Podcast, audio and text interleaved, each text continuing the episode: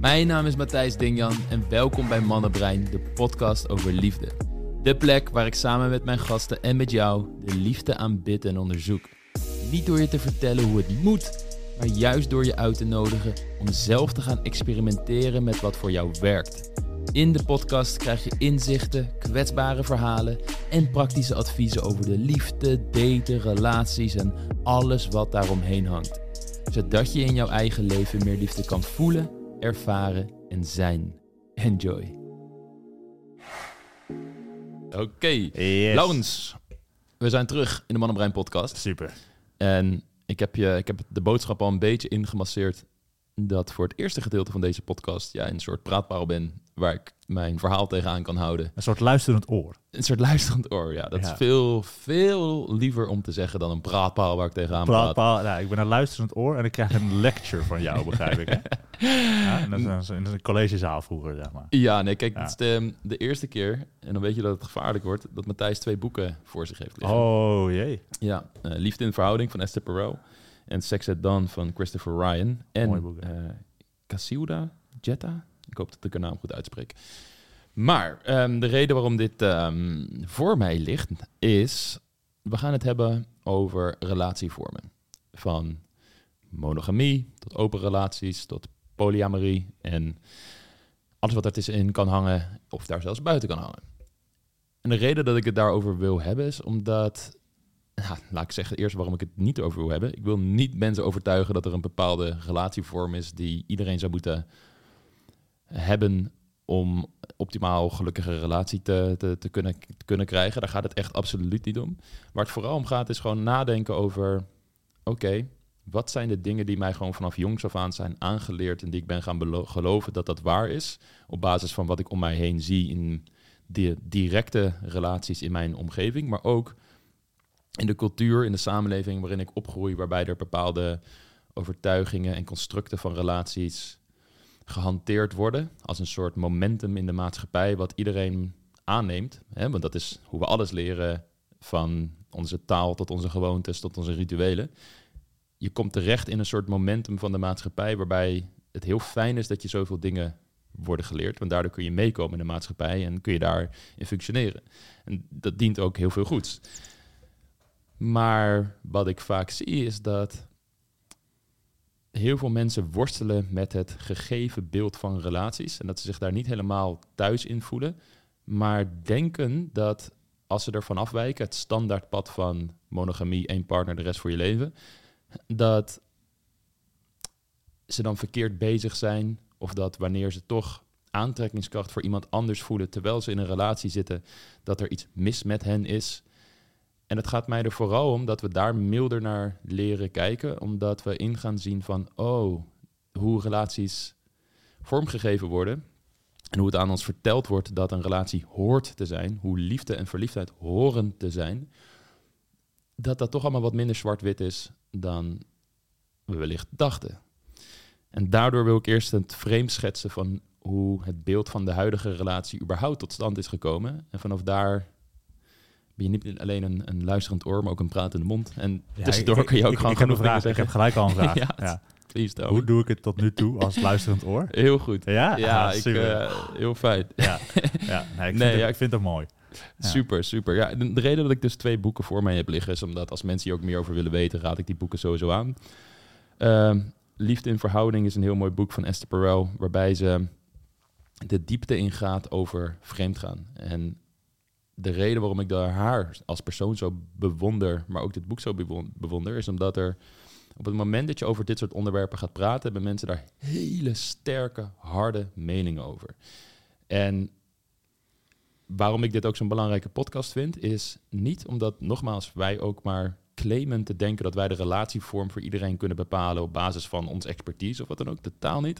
Het is echt een uitnodiging in neem bepaalde ideeën in je hoofd, zonder dat je ze accepteert als waar en ga ze gewoon van verschillende kanten bekijken. Dat is de uitnodiging die ik aan iedereen die, die luistert doe. En ehm, zo heb ik ook Esther Perel haar boek gelezen, waar ze de claim maakt dat vreemdgaan voorkomt in gelukkige relaties. En dat ging vooral toen de tijd, toen dit boek ook uitkwam en eh, de tijden van haar TED Talks, dat is ongeveer zes jaar geleden geloof ik, ging het en nog steeds, druist dat in tegen de algemene opvatting dat ja, vreemdgaan doe je alleen als je er iets moreel mis met jou is. Want het is een ethisch verkeerde keuze. Plus je zit waarschijnlijk niet lekker in je huwelijk. Waarschijnlijk zijn er allemaal dingen helemaal fout aan het gaan. En daardoor zoek je maar je hel ergens anders. En Esther Perel die maakt daar de claim van... ja, kijk, ehm, mensen in gelukkige relaties kunnen nog steeds aantrekkingskracht voor andere mensen ervaren. Het kan zijn dat jij en je partner in een bepaalde dynamiek zijn gekomen ook, waarbij sommige delen van jouw persoonlijkheid minder tot uiting komen. En er zijn heel veel verschillende factoren die daarin spelen. En in plaats van dat we daar heel erg verstart op reageren en, en alles maar gelijk direct helemaal afkeuren, dan kan je ook niet gaan onderzoeken hoe je dit soort dingen kunt voorkomen. Want ze praat vreemdgaan niet goed. Ze zegt niet van hé, hey, dat is oké, want mensen kunnen er niks aan doen. Ze zegt meer van als we dit zo'n taboe onderwerp blijven maken en blijven houden, dan kunnen we er ook niet achter komen hoe je dit soort dingen kunt voorkomen of beter kunt begrijpen. Ehm, dus daarom bewonder ik dat boek ook zo, omdat zij dat durft te doen. Van oké, ik geef hier een beeld van hoe relaties zijn ontstaan. En wat ze heel mooi doet, is dat ze teruggaat in de geschiedenis om te kijken van oké, wat, hoe zijn relaties überhaupt ontstaan? Sex at Dawn is een boek wat gaat over de vraag: is monogamie een natuurlijke staat van zijn voor de mens? En daar pakt hij biologisch, psychologisch, antropologische onderzoeken bij. Hij belicht het van allerlei verschillende kanten. Ehm, Christopher Ryan komt ook voor in een Netflix-serie Explained. Dat zijn korte afleveringen waarbij ze een, eh, een soort mini-documentaires... waarbij ze een onderwerp pakken en dat onderwerp helemaal uitdiepen. En een van die onderwerpen is monogamie. En hij is dan een van de sprekers die daar ook uh, zijn zegje mag doen... op basis van het boek dat hij geschreven heeft. Nu, om dan het, het, hele frame te schetsen van... Hè, wat, wat wordt er nou volgens andere historici Ehm, maar ook liefdesexperts zoals Esther Perel, um, ook filosofen zoals Ellen Dupiton. Wat wordt er nou over liefde geschreven? Wat, is nou, wat zijn de historische feiten zoals we dat zien? De meeste antropologen en historici zijn het erover eens dat jager-verzamelaar samenlevingen heel egalitair waren. Wat betekent dat iedereen grotendeels gelijk was. En het, het hoogste goed was om alles te delen. En dan heb ik het niet alleen over middelen en over voedsel, maar ook over spirituele toegang. Dus er was niet één priester als het ware die dat je uh, spiritualiteit alleen via hem kon ervaren. Ja, er waren wel shamanen, maar het was niet zoals bijvoorbeeld in het christendom van uh, die weet alles over het spirituele geloof en de rest moet eigenlijk God ervaren door hem.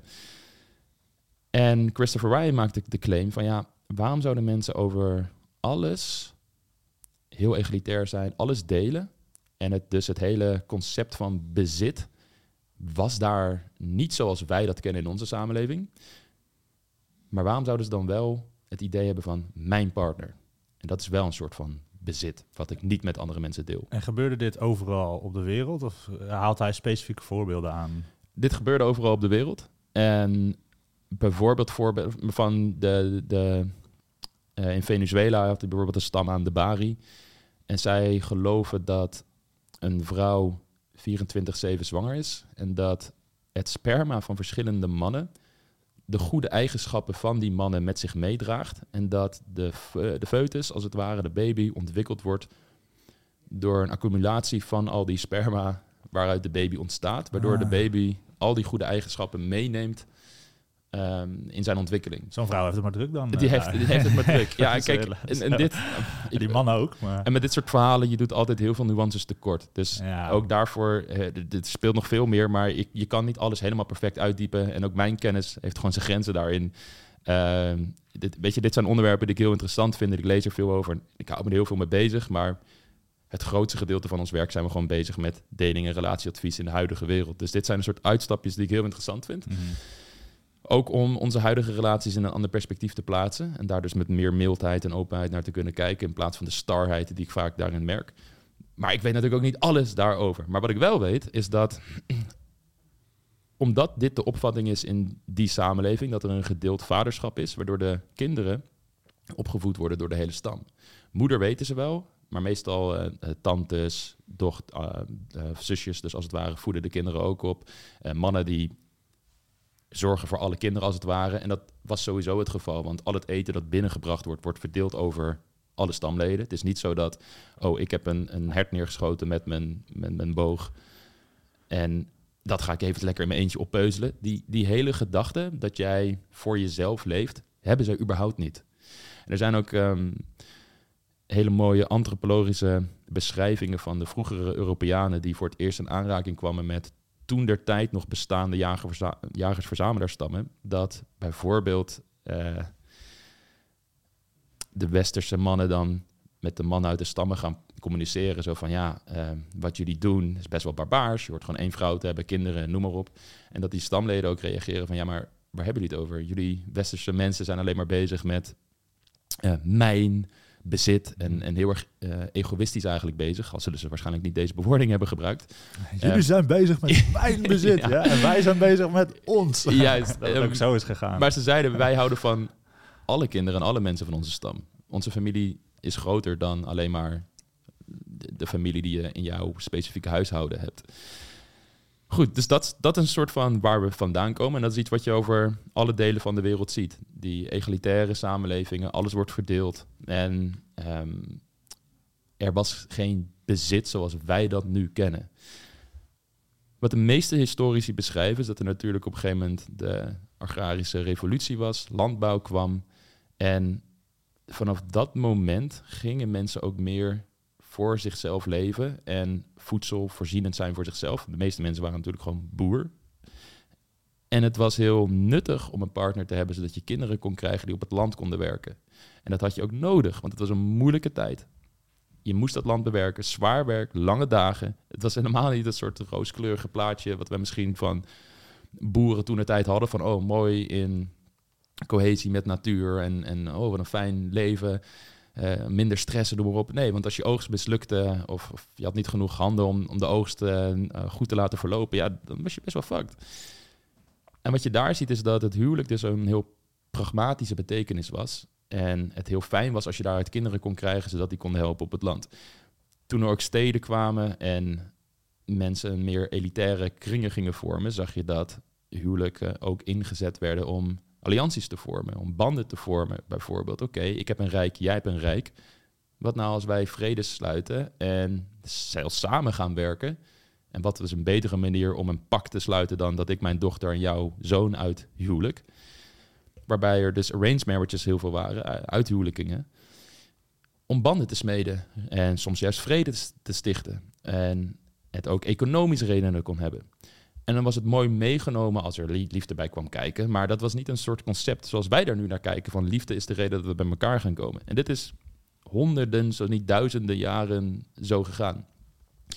Het kan nog steeds voortkomen dat er natuurlijk liefde uit zo'n um, uithuwelijking komt. Ik bedoel, als je kijkt naar sommige culturen die, waar uithuwelijking nog steeds de norm is, dan zie je ook dat mensen daar prima verliefd op elkaar kunnen worden. Dus het is niet dat liefde uitgesloten was, maar het was meer een bijkomstigheid die mooi meegenomen was dan dat het het hoofddoel was.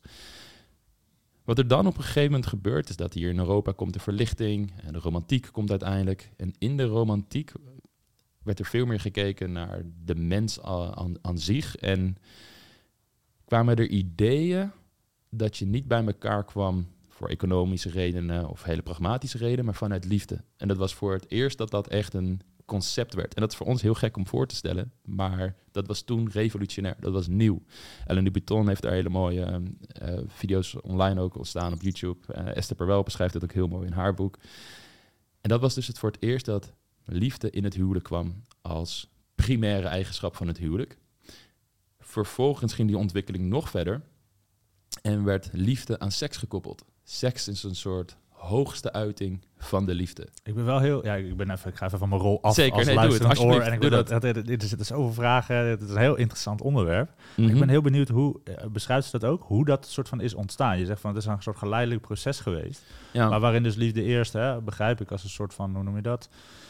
Ja, nou, of tool is misschien niet helemaal het goede woord, maar het werd gebruikt om dus inderdaad hè, goede banden op na te houden met ook nou ja, andere samenlevingen, al dat soort dingen. Uh, hoe is die romantiek er dan opeens zo ingekomen? Zeg maar, waar, hoe heeft die shift zo kunnen plaatsvinden?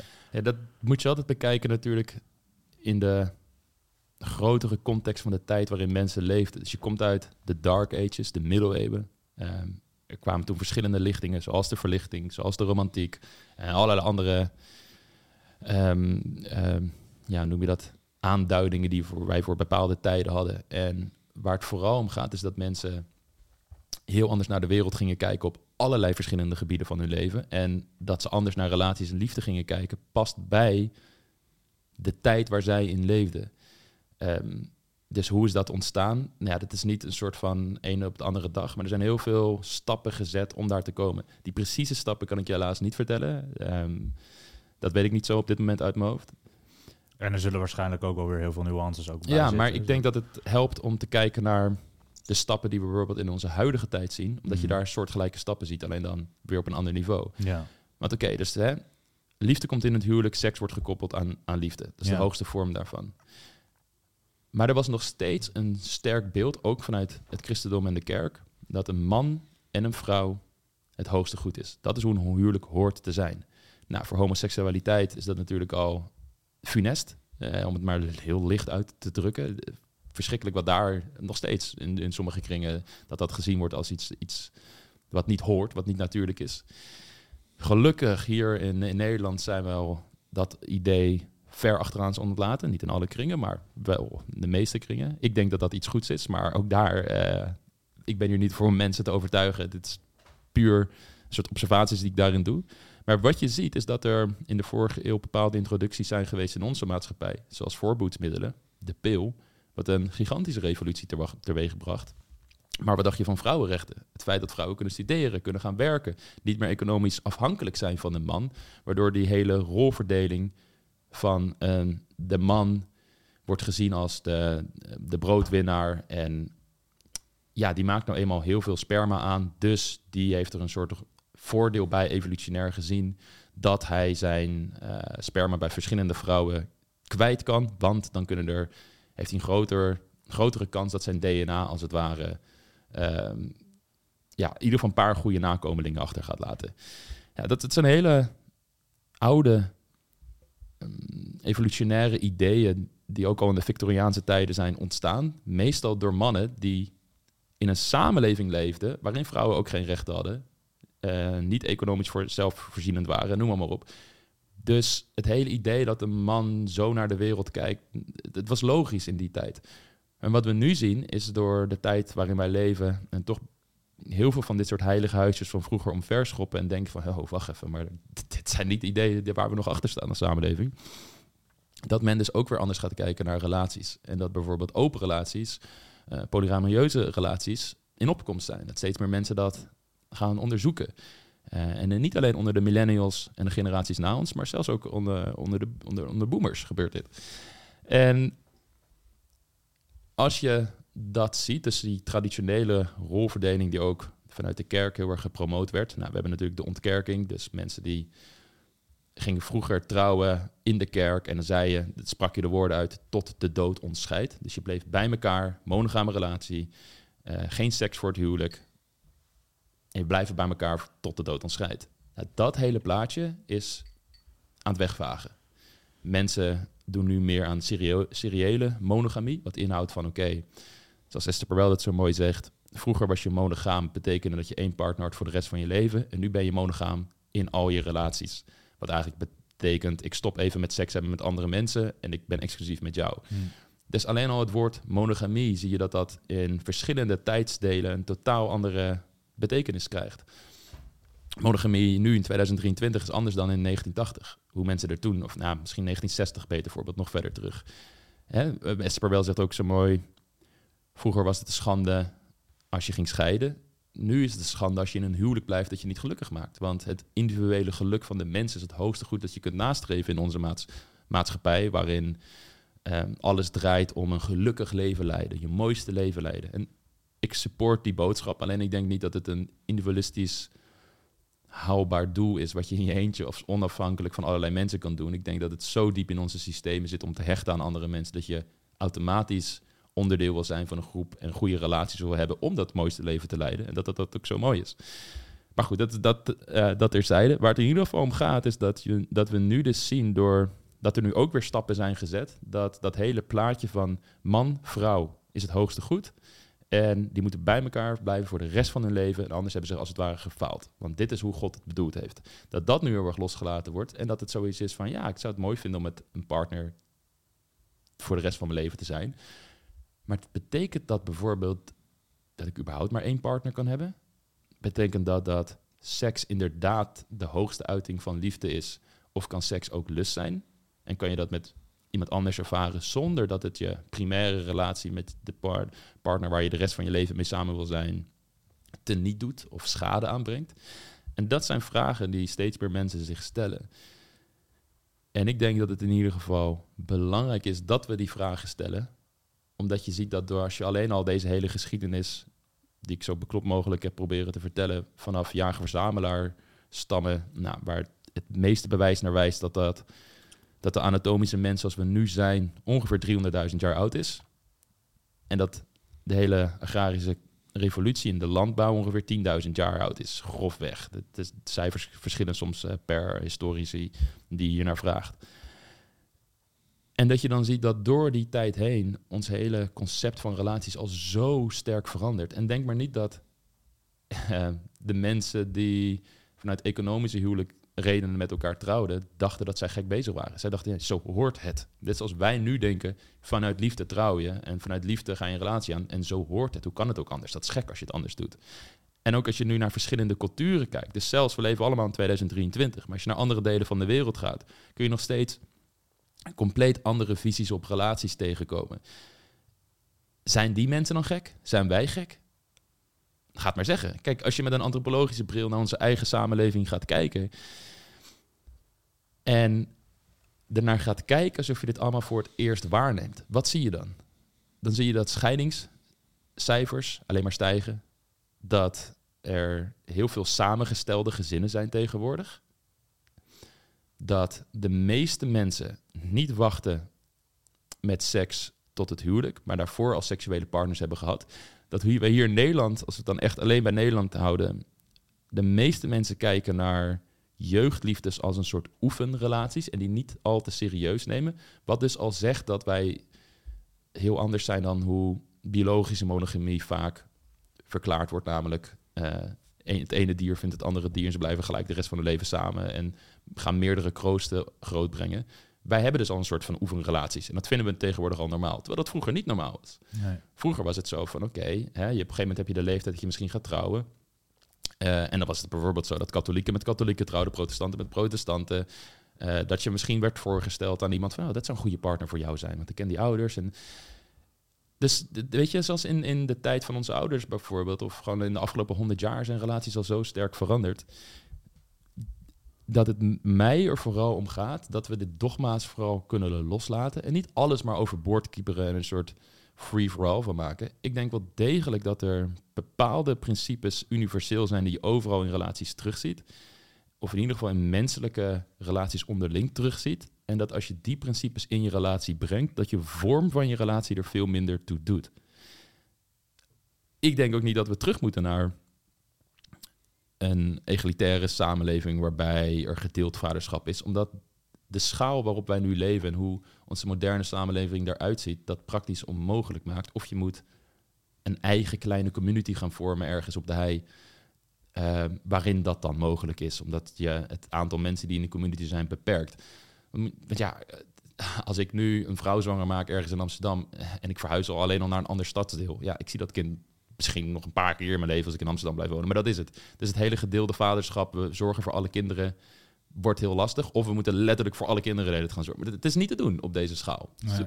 Dat is hoe ik het tenminste zie. Ja. Maar wat is dan die, uh, die starheid? Hè? Dus die had je aan het begin van de podcast ook al genoemd. Van, van, er wordt over dit soort onderwerpen vaak gesproken met een bepaald soort, met een bepaald soort starheid. Eigenlijk met een bepaald soort oordeel. Ja. Waar, waar, waar komt dat vandaan? En, en hoe komen we daarvan af? Nou, het is, geen, het is niet goed of fout per se, denk ik. Um, kijk, starheid is, zou je misschien kunnen zeggen, is de overtreffende trap van gewoontes en rituelen. Zou je, zou je kunnen zeggen. Zou ik misschien kunnen zeggen, maar misschien dat de mensen allemaal flippen Zou- thuis. nee, je hebt, helemaal, je hebt helemaal ongelijk. je bent zelf star. Kijk, en ehm, dat heeft zijn waarde. Ik bedoel, heel veel rituelen die ik nog steeds heb met mijn familie. Al is het alleen maar kerst, dat we samen komen thuis en daar eten. Maar ook dat ik aan de rechterkant van de weg fiets en rij met mijn auto. Het zijn een soort gewoontes, afspraken die we met elkaar maken die heel fijn zijn. En dat zorgt ervoor dat we eh, eh, samen kunnen leven. Maar het, met hetzelfde ook als sociale gedragingen. Dat ik mijn hand kan uitsteken om iemand te begroeten en voorstellen. Het, is fijn dat dat soort rituelen er zijn. Als ik dat elke keer helemaal moeten uitvinden. Oh, wat ga ik... Wordt het leven heel moeilijk om te leven. Want er is gewoon te veel. Dus heel... Maar als je dat weet en je weet dat mensen gewoontedieren zijn... dan kun je ook zien van oké... heel veel van de dingen die we op dagelijkse basis doen... zijn eigenlijk een soort patronen. En dat hebben we op individueel niveau, dat hebben we op familieniveau, dat hebben we op werkniveau, op samenlevingniveau en dus op een soort cultureel niveau. En waar het vooral om gaat is dat we leven in een momentum van culturele patronen. En dat biedt heel veel zekerheid en voorspelbaarheid en veiligheid. En dat zijn belangrijke menselijke behoeftes. Als je daaraan gaat tornen en je gaat dat zitten veranderen, dan wordt de wereld minder zeker, minder veilig, minder voorspelbaar. En dat is eng. En sommige mensen kunnen daar ook van, op basis van hun persoonlijkheid minder goed mee omgaan. Ehm, ik, eh, als je bijvoorbeeld, als je naar, kijkt naar de Big Five personality test, als je minder hoog scoort op openness, dan is er een kans dat je het wat minder prettig vindt als er dingen compleet veranderen. En ben je misschien wat meer conservatief ingesteld en wil je liever de dingen een beetje houden zoals het is. En dat heeft zijn waarde. Want als we in één keer alles maar tijd overboord gooien, is er ook een grote kans dat we misschien een dom idee aannemen. Dat we denken, oh, dat is een goed idee, dat gaan we even met z'n allen doen. Maar dat het niet goed doordacht is en dat we erachter komen van, wow, dat was een slecht idee. Dus het kan ook oprecht slechte gevolgen hebben wanneer we alles maar zomaar overboord gooien. Dus die starheid is ergens te verklaren vanuit gewoon normale menselijke behoeftes die we allemaal hebben. En wij zijn ook allebei in ons eigen leven 100% star op bepaalde dingen zonder dat we het doorhebben, omdat we gewoon dat voor waar en normaal aannemen. Ehm, waar het voor mij in ieder geval om gaat, is, en dat, dat is wel hoe ik het echt zie, is dat je, en dat maakt mens zijn ook zo mooi, hypothetisch gezien bepaalde ideeën in je hoofd kan hebben, zonder dat je ze voor waar of onwaar moet aannemen, zodat je het in ieder geval kan gaan onderzoeken. Zonder dat je direct claims gaat maken over hoe de maatschappij hoort te zijn. Dat je dat in ieder geval gaat onderzoeken en misschien op jouw eigen individuele niveau gaat uitproberen. Van, bijvoorbeeld, ik zelf heb deze ideeën over hoe relaties zijn en relatie vormen. Nou, ik ben ook gewoon opgegroeid met het idee dat monogamie...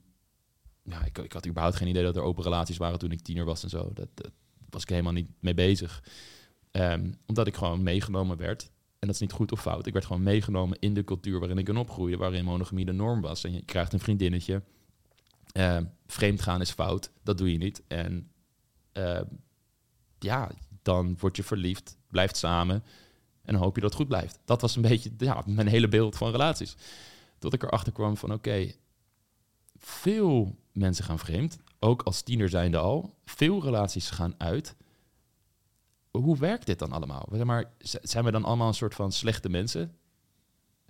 En ik wil vreemdgaan niet goed praten. Ik denk dat als je er bewust voor kiest om een monogame relatie aan te gaan en die afspraken maakt met je partner, dat vreemdgaan een vertrouwensbreuk is en dat dat nooit een win-win kan zijn, nooit een, de juiste keuze kan zijn. Want als je afspraken maakt en je gaat ze breken, ja, dat doet altijd pijn. Uh, of het nou om, om vreemdgaan gaat of om heel veel geld uitgeven achter je partners rug om of know, wat, wat het ook is. Maar waar het voor mij vooral om gaat, is dat veel mensen vanuit dat culturele momentum de keuze maken voor monogamie en denken dat het niet anders kan, wel met allerlei andere behoeftes en verlangens zitten. En dat dat situaties creëert waarbij ze alleen maar optie A hebben, terwijl optie B misschien hun relatie, zowel voor, voor hemzelf of haarzelf als voor de partner, gelukkiger zou maken. En dat dat in ieder geval besproken kan worden vanaf jongs af aan. Dat je meerdere opties hebt en dat mensen gaan kijken van waar voel ik mij prettig bij. Daar gaat het me vooral om. Hm. En, en niet dat de ene relatievorm beter is dan de andere. Uh, ik zelf heb een open relatie, geen polygamieuze relatie. En we gaan ook niet aan polygamie doen. Um, en het verschil daartussen is waarbij je monogamie één partner kiest en meestal, uh, of nou meestal, als je het in hoe de meeste mensen het opvatten in onze maatschappij is dat je seksuele exclusiviteit hebt en één partner voor de rest van je leven, idealiter. Open relatie is oké, je hebt één partner, het liefst ook voor de rest van je leven. Alleen je hebt andere regels en andere afspraken omtrent seksuele intimiteit. Het kan zijn dat je zoent, mag zoenen buiten de relatie. Het kan zijn dat je uh, alleen mag dansen met andere mensen buiten de relatie. Het kan zijn dat je ook echt seks mag hebben. Uh, maar is dat dan, en ook dat is dan, mag dat dan meerdere malen met één persoon? Moet het altijd spontaan gebeuren? Of mag je zelfs op dating apps zitten? Ook dat binnen, door de technologie, is binnen dat speelveld, zijn er nog zoveel verschillende variabelen daarin in, in mogelijk. Um, dus dat is een open relatie. En dan polygameuze relaties, dat gaat over, je hebt een primaire partner en soms daarnaast nog een andere partner. Of je hebt zelfs een driehoeksrelatie. Of nog meer, uh, of dus misschien zelfs met z'n vieren. Um, uh, ik ken een verhaal van mensen, uh, twee koppels die het echt goed met elkaar konden vinden. Een heel lang verhaal, heel kort gemaakt is dat ze op een gegeven moment seksueel gingen experimenteren met elkaar. Dus orgies hadden. En dat ze uiteindelijk erachter kwamen, maar wij kunnen het zo goed met elkaar vinden. Laten we in één huis gaan wonen. Hmm. Dat zijn ze gaan doen en ze zijn nu een paar jaar samen. En het gaat goed. Ja, voor de meeste mensen zou dat is dat vrij bizar. En kun je allerlei uh, gedachten en gevoelens bij krijgen. Maar waar het mij vooral om gaat, is dat ik zie van... hé, hey, we hebben allemaal een hechtingssysteem in ons. En we kunnen ons hechten aan mensen.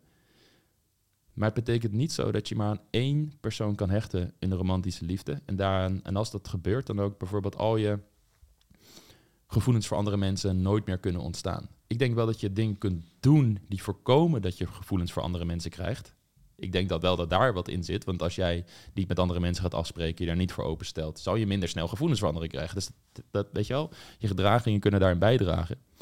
Maar soms is het zo, en dat is bijvoorbeeld een verhaal van een dame die bij mij kwam, die uh, echt van de partner hield, helemaal geen intenties om bij hem weg te gaan, in een, in een huwelijk waarin ze uh, gewoon blij is. Ja, er hadden wel wat dingen waar ze, die ze graag anders zag. Maar uh, ze wilde echt niet bij die partner weg. Toch werd ze verliefd op een behandelaar, om het zo maar te noemen. Dan geef ik niet te veel weg. Ze kwam erachter dat ze verliefd werd op die behandelaar. En toen had ze zoiets van, oh shit. Dit is me nooit verteld, dat dit zou kunnen gebeuren. Hoe kan dit nou? Want ik hou nog steeds van mijn partner. Toch ben ik verliefd op deze, op deze man. Hoe zij ermee om is gegaan, is dat ze dat... En daar is echt mijn respect voor ook, want niet iedereen doet dat is dat ze daar niet op is gaan handelen, maar dat ze dit verteld heeft zowel aan haar partner als aan die behandelaar.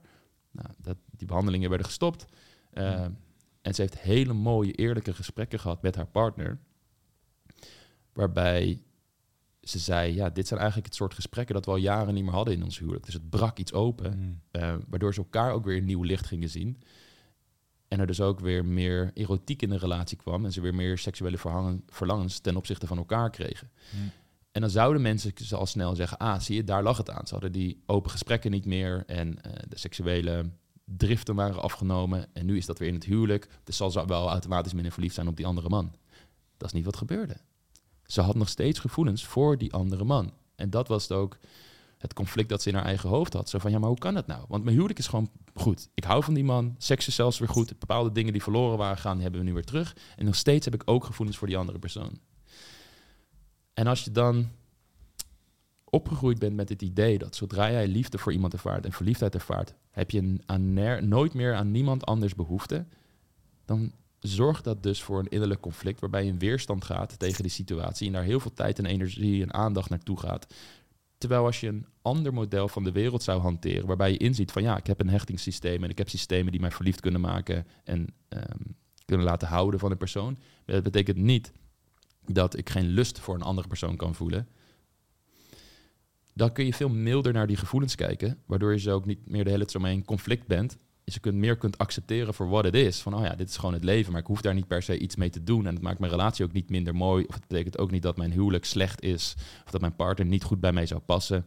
Je kunt dan hier naar kijken en zeggen van, oh, ik heb een oprecht gelukkige relatie met mijn partner. Maar dat betekent niet dat ik met andere mensen niet ook een gelukkige relatie zou kunnen hebben. Wat je met dat feit doet, dat is aan jou. Ik zou niet altijd zeggen, oh, dan moet je ook direct een soort polyamoreuze relatie aangaan en dan maar twee relaties hebben. Dat hoeft helemaal niet. Je kunt het zien voor wat het is en zien van, ik bewandel dit pad met mijn partner, dat is een heel mooi pad. En met die andere man zou ik ook een heel mooi pad kunnen bewandelen.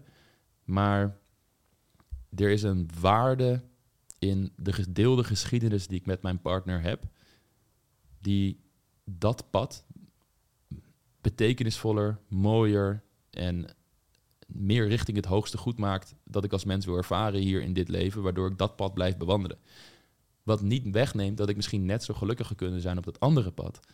Maar dit is de loyaliteit en de toewijding en de commitment die ik heb aan mijn partner, uh, die we verdiend hebben op, op basis van de jaren die we al samen zijn. En daar gaat het voor mij vooral om. Uh, Christopher Ryan zegt zo mooi in zijn boek: monogamie is, zijn de regels die je afspreekt. En het kan een keuze zijn die heel goed voor je werkt. Net zoals vegetariër zijn een keuze kan zijn die heel goed voor je werkt. Maar dat betekent niet dat je als mens, en dit zijn natuurlijk uh, discussies die wel gaande zijn, dan gemaakt bent om uh, vegetariër te zijn of juist vlees eten of, of die discussies. Weet je, wij kunnen beide eten.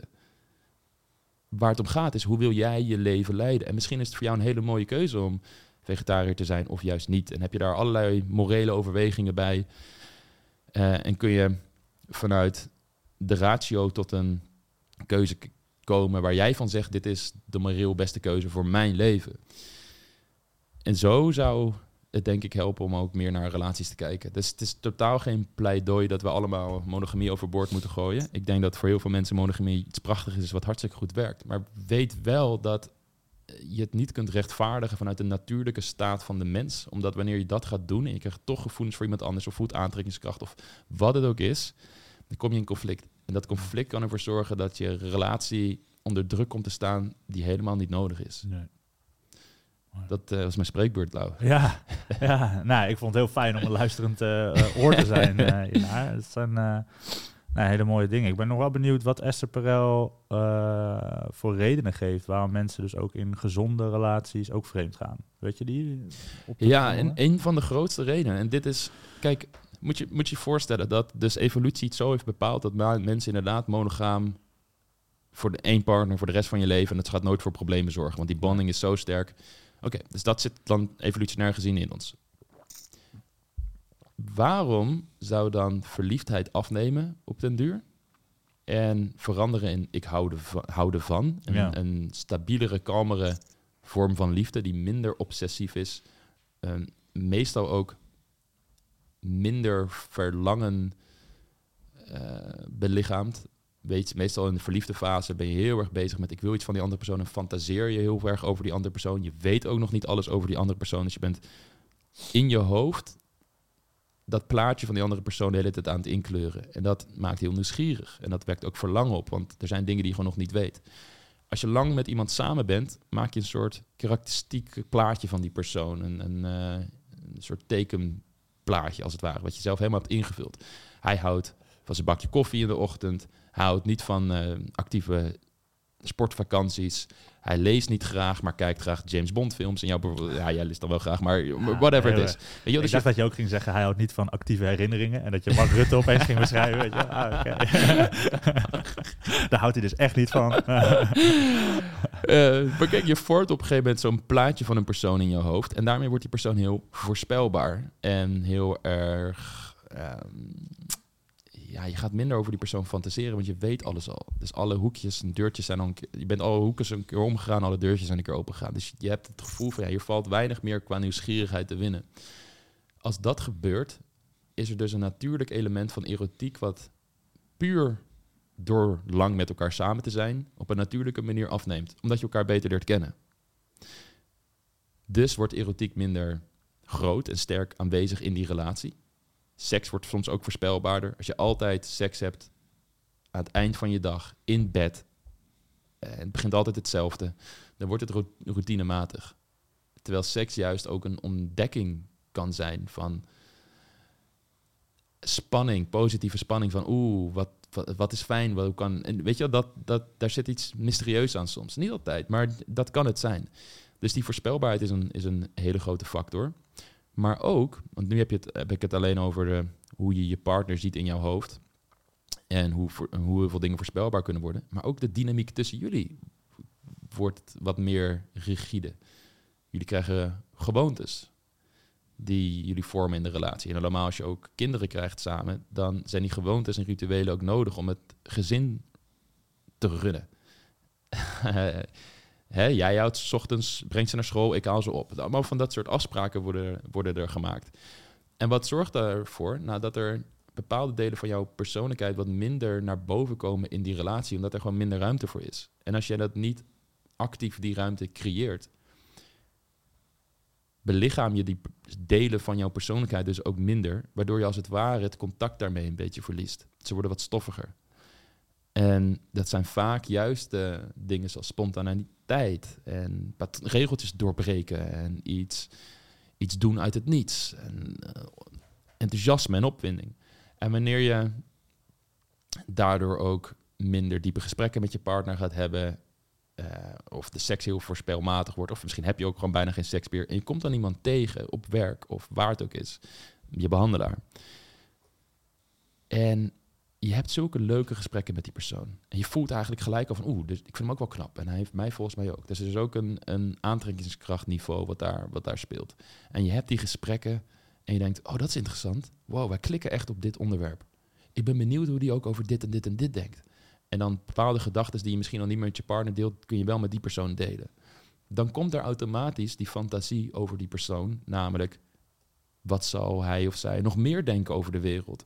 En daar ga je naar verlangen. En je wilt die gesprekken voeren. En je voelt ook die spanning. En je gaat je inbeelden. En dat is weer de fantasie. Hoe het zou zijn om te zoenen met die persoon. Dat weet je nog niet. Terwijl je partner al zo vaak gezoend hebt. Je weet exact hoe dat is. En dan komen er natuurlijke krachten in die dynamiek tussen jou en die andere persoon. Die ervoor zorgen dat je dus prima gelukkig kunt zijn met je relatie. Maar dat neemt niet weg dat je alsnog aantrekkingskracht en soms zelfs verliefdheid kunt ervaren voor een andere persoon. En wat Esther wel dus beschrijft is van ja, in gelukkige huwelijken die prima functioneren, misschien prachtige kinderen hebben voortgebracht, kan het nog steeds zo zijn dat mensen verliefd worden of aantrekkingskracht gaan ervaren voor iemand anders. En dat gesprek, dat moeten we voeren.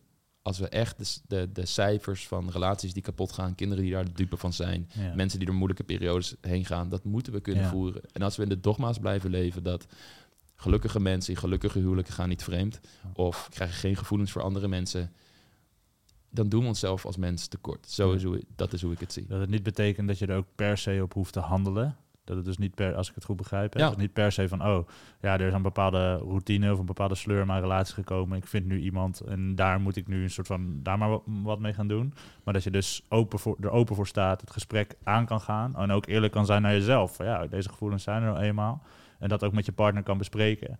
Ja, hele goede nuance die er aangeeft. Wat, ik, wat ze inderdaad niet zegt, en wat ik ook niet zeg, is dat, oh, dit soort dynamieken zijn er, dus moet je er ook naar handelen. Nee, precies. Weet je, als mens heb je bijvoorbeeld, uh, ik denk dat het bij mij wat sterker ontwikkeld is, een neiging tot suiker. Dat vinden we fijn. Dat willen we eten. En als ik een donut zie, dan wekt dat ook bepaalde gevoelens bij mij op. Uh, niet alleen, ook een verlangen en een fantasie. Misschien zelfs wel een beetje Waar romantische een behandelaar heeft, dat jij een, een, een donut, donut. Zeg maar, het gesprek met je vriendin ook aangaan. ik zag er weer een in de supermarkt. ik liep toevallig echt gisteren nog door de Albert Heijn en toen zag ik, um, volgens mij, banana baked donuts. En die heb ik nog nooit op. Ja, dus, ja, dat was wel even een momentje dat ik daar had. Maar kijk, dat kun je voelen, maar je hoeft er niet daar te handelen. En nee. dat is natuurlijk met gigantisch veel dingen in het leven zo. En als we ons alleen maar zouden leiden door een soort dierlijke impulsen die nog diep in onze hersenstam zitten, ja, dan zou, zou de samenleving ook niet kunnen runnen. Dus ik zeg ook niet dat dat moet. Maar erkennen dat die impuls er is ja. en dat het dat oké is dat die er is, maar dat je niet naar hoeft te handelen. Dat is wel een belangrijke stap. Ja. ja, en het heeft ook heel erg te maken met eigenlijk jezelf ook wel leren kennen en bij jezelf aan kunnen voelen van oké, wat zijn mijn behoeften en waar komt dit precies vandaan? En vervolgens, wat ga ik daar dan, hoe, hoe ga ik daar dan op handelen? Dus om een voorbeeld van, uh, van mezelf te geven. Uh, nou, ik heb verschillende open relaties gehad. Ook met mijn, met mijn huidige uh, vriendin. Heel lang open relatie gehad. Um, en zeg maar, ik, ja, voor mij ik, ik had altijd het idee, ja, dat, dat, dat werkte en dat is ook wat ik wil, weet je. En dat, dat, dat, dat heb ik nodig, weet je. Een, een bepaalde mate van openheid in de, in, in de relatie. En dat is ook een, een, een deel van mij, dat is ook een, een deel van de waarheid. Maar ik ben er eigenlijk in hindsight achter gekomen dat, dat op dat moment, uh, dat ik dat eigenlijk ook gebruikte omdat ik me niet volledig durfde te binden, eigenlijk. Dus dat ik, en pas achteraf besefte ik me dat vanuit een, vanuit een een motivatie die eigenlijk helemaal niet zo goed voor mij was, en zeker niet goed voor de relatie was, dat nog een soort van in stand probeerde te houden. Ja. Ehm, en eigenlijk pas toen die, uit, die, die relatie is uitgegaan en ik soort van ja, mezelf weer beter heb leren kennen, aan mezelf heb gewerkt uh, en we nu weer terug bij elkaar zijn, uh, merk ik dat ik er ook heel anders in sta. En dat ik niet zoiets heb van, oh ja, een open relatie is fout of ik wil dat niet. Ik bedoel, die behoefte is er nog steeds. Maar dat ik bij mezelf veel beter kan nagaan vanuit welke plek het nu komt en, en hoe ik dat zou willen. En dat het veel meer is, eigenlijk veel meer vanuit een bepaald soort liefde komt in plaats van een bepaald soort angst. Uh, en de reden waarom ik dit persoonlijke voorbeeld noem, is en dat, dat denk ik heel erg belangrijk is dat als je ook eenmaal Hè, dat is de eerste stap, open gaat staan voor... hey, er zijn misschien verschillende relatievormen... of misschien bepaalde dingen die vroeger echt niet zouden kunnen... kunnen we nu bespreekbaar maken. En dat je tegelijkertijd ook heel goed met jezelf ook in verbinding blijft... en met je partner ook in verbinding blijft. Van oké, maar wat, wat is de plek waar dit vanuit vandaan komt? Waarom, waarom zou ik dit precies willen doen? Ja. Ehm, want het is ook lastig, weet je. Het is zo'n... Zeker als je op internet gaat kijken... en er zijn zoveel mensen die zeggen van ja, open relaties zijn helemaal fout. En dat kan echt niet. En uh, ja, monogamie is, is the way. Of juist andersom, weet je wel. Nee, monogamie is juist niet the way. En het, het, is, het, is, het is zo zwart-wit. En dat kan mensen ook zo verwarren, weet je. Van, het, is, het is mooi als we die discussie openbreken. En daarom is die nuance dus ook zo goed van... Nou ja, we, we propageren, propageren hier niks. Maar ga, ga in ieder geval het gesprek aan als die behoefte er is. Sta ervoor open. En wat ik er dus hiermee aan wil toevoegen is... ga ja, leer jezelf ook goed kennen. En ga goed aanvoelen van, oké, nou wat zijn mijn behoeftes eigenlijk echt? En vanuit welke plek komen ze daar? Ja. En dan kom je op, oké, maar waar draaien relaties dan wel om? En ik zou zeggen dat daar bepaalde basisbehoeftes en afspraken in zitten... die in elke succesvolle, liefdevolle relatie terugkomen. Toewijding aan je partner. Wat houdt toewijding in? Dat je echt voor elkaar kiest en als er moeilijke periodes aankomen... dat jullie er samen als team naar gaan kijken en van oké, hoe kunnen we hier doorheen gaan? Hoe kunnen we hiervan groeien? Dat je van elkaar durft te leren. In het ene moment ben jij de, de leraar, de lerares. Het andere moment ben je de student. Dat je beide de liefde in de relatie probeert te laten floreren. Dus daar heb je gesprekken over. Voel jij je geliefd? Wat kan ik misschien anders doen, meer doen? Waar kan ik nog onderzoeken wat, wat fijn is? Uh, en dat we dus daar een open houding in durven aan te nemen. Ehm, veiligheid bieden in de relatie. Dus oké, er gebeurt wat, we hebben ruzie. Niet direct de relatie gaan bedreigen met dingen zoals: hey, als je het zo doorgaat, ga ik bij je weg. Nee, ik ga, weet je, ehm, ja, dan heb, dan heb ik het niet natuurlijk over de meest extreme gevallen van misbruik, mishandeling en zo. Dat is vrij duidelijk dat dat sowieso niet in relaties, wat voor relaties dan ook thuis hoort. Maar het gaat erom dat je die principes, basisbehoeften in kaart gaat brengen van waar heb ik behoefte aan in een relatie? Wat is de bijvoorbeeld de optimale balans tussen autonomie en verbinding. Als ik kijk naar mijn vriendin en mij, we houden van samen op vakantie gaan. Maar in die vakanties vind ik het bijvoorbeeld fijn uh, dat Laar af en toe gewoon lekker de eigen boekje gaat lezen. Ik een podcast inplug. En het is niet dat we dat dan de hele tijd moeten doen. De maar... Mannenbrein podcast ook. Naar je eigen stem te luisteren. dat, dat zegt toch mooie dingen de hele tijd. ja, je exposed mij nu dan. Ja. uh, Wat hij is exposed. Ja, naar zijn eigen podcast. Ik, maar, ook, maar ook bijvoorbeeld dat ik even ga hardlopen of zo. Dat is oké, want dan, gaat zij soms uh, iets, iets, even iets anders doen. En daarna komen we weer bij elkaar. Hebben we iets voor onszelf kunnen doen, wat er ook voor zorgt dat we echt optimaal top en, op een top in ons vel zitten. En het hoeft ook niet elke dag van die vakantie of zo, weet je. Maar, maar dat is oké, dat je daar een, een dynamiek in gaat zoeken met je partner die voor jullie allebei werkt. En als jij bijvoorbeeld rondloopt met het idee van ja, als je op vakantie bent, dan moet je alles samen doen. En, maar dat is niet een idee wat voortkomt uit jouw daadwerkelijke behoeftes. Of dat is doorvoed en doordacht van dit is hoe het ook echt fijn is voor mij. Maar meer van zo hoort het te zijn. Want anders is het misschien geen echte liefde. Volgens het construct dat mij is aangemeten door mijn omgeving, mijn ouders, wat dan, wat dan ook. Ja, ja dan doe je jezelf daarin tekort. Want misschien ben je wel veel gelukkiger als jullie dat wel kunnen doen. Ja. Misschien denkt je partner hetzelfde over, maar die denkt, ja, dat durf ik niet te zeggen. Want dan uh, is mijn partner weer bang dat uh, ik misschien haar niet leuk genoeg vind of weet ik veel wat.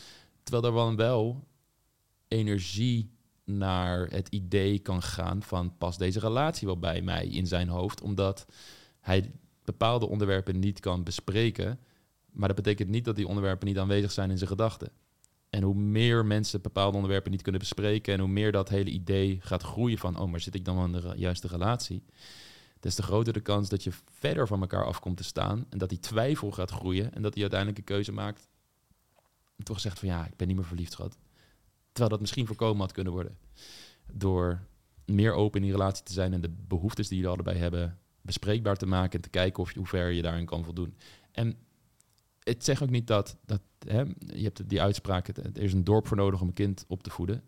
Perel die zegt, het dorp is redelijk weg, de gemeenschap. Dus nu verlangen we van onze relatie dat ze van ons voldoen aan alle behoeftes. Dat is ook weer niet zo. Kijk, ik hou van dit soort gesprekken die ik nu met jou heb, waarbij ik gewoon lekker theoretisch kan lullen. Heel erg, het is wel doorvoeld, maar het is ook wel gewoon flink een rationeel gesprek. Ik vind dat fantastisch.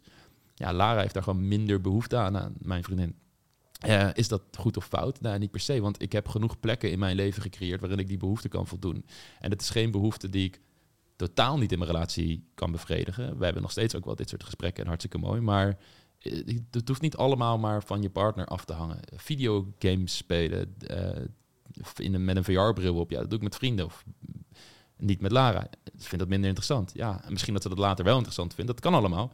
Maar, weet je, maar dit, dat is vooral hoe, hoe je daar naar wil kijken. En eh, wat ik ook nog wilde zeggen, wat ik zo'n interessante vond. Het is niet zo dat je bijvoorbeeld in open relaties... dat dat dan de oplossing is voor aantrekkingskracht, vreemdgaan... eh, sorry, verliefd worden op andere personen... eh, of vreemdgaan, dat dat dan niet meer bestaat of zo. Want je kunt je behoeftes overal kwijt. dat klinkt heel gek nu. Maar... Weet je, vreemdgaan kan nog steeds in een, in een open relatie of in een polygame relatie. Je kunt nog steeds afspraken verbreken. Dus het is ook, het is ook niet een soort oplossing voor, voor alles. De, en, daar, en daarmee is die toewijding dus een principe dat je in alle vormen van relaties terugziet. En niet verbonden aan monogamie. En het is hetzelfde met mensen die, die vooral vroeger eh, wel eens tegen mij zeiden van ja, ik zou niet kunnen wat jij doet, want ik ben te jaloers. Of ik... ehm, Ehm, ja, wil gewoon echt één partner vinden voor de rest van mijn leven en daarmee toegewijd zijn. En ja, veel van die mensen zijn alweer uit elkaar, die ik dan vroeger over heb gesproken. Zijn nu weer aan het daten en weer aan het zoeken naar een nieuwe partner voor de rest van hun leven. Terwijl ik nog steeds samen ben met mijn vriendin. En dat zeg ik niet omdat, oh kijk, mij is goed zijn, ik ben nog samen met mijn vriendin. Maar meer van, iedereen heeft zijn eigen bullshit. Ik verkoop mezelf ook waarschijnlijk bullshit op heel veel vlakken waar ik soms pas later achter kom en erop terugkijk. Misschien kijk ik deze podcast later terug en denk, oh, daar heb ik even flink wat bullshit zitten verkopen. Nee, dat kan. Ja. En dat is oké. Ehm, Ja. maar waar het vooral om gaat is, oké, wat zijn de basisprincipes die je in de relatie hebt? En hoe kun je die relatie zo gelukkig mogelijk maken? En, en ook de passie, de seksuele aantrekkingskracht, de fantasie en de verlangens tussen jou en je partner behouden. Want kijk, in monogame relaties, wat Esther Perel daar zo mooi over schrijft, is...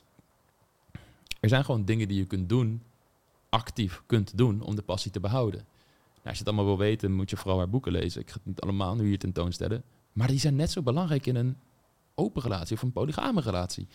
Want ook ehm, in een open relatie kan het zo zijn dat je die, ja, je partner verandert in dat getekende plaatje waar, je, waar niks meer nieuws aan te ontdekken valt. Dus ook in een open relatie is het toch steeds belangrijk dat je patronen en rituelen af en toe met spontaniteit weet te doorbreken.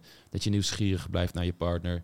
Dat je verschillende kanten van elkaar blijft ontdekken. Dat je begrijpt van, hey, als wij ons allebei, allebei blijven ontwikkelen in de loop van de tijd, dan kunnen we ook nieuwe energieën in de relatie brengen en nieuwe dingen gaan doen. Mijn partner en ik zijn nu samen aan het, aan het salsa dansen. Dat is iets nieuws wat we eerst niet deden. En wat brengt weer een nieuwe energie in de relatie. En het kan van alles zijn. En wat je relatievorm ook is, dat zijn de principes waar je op wil focussen. Uh, en waar je mee, mee, bezig wil zijn. Ja.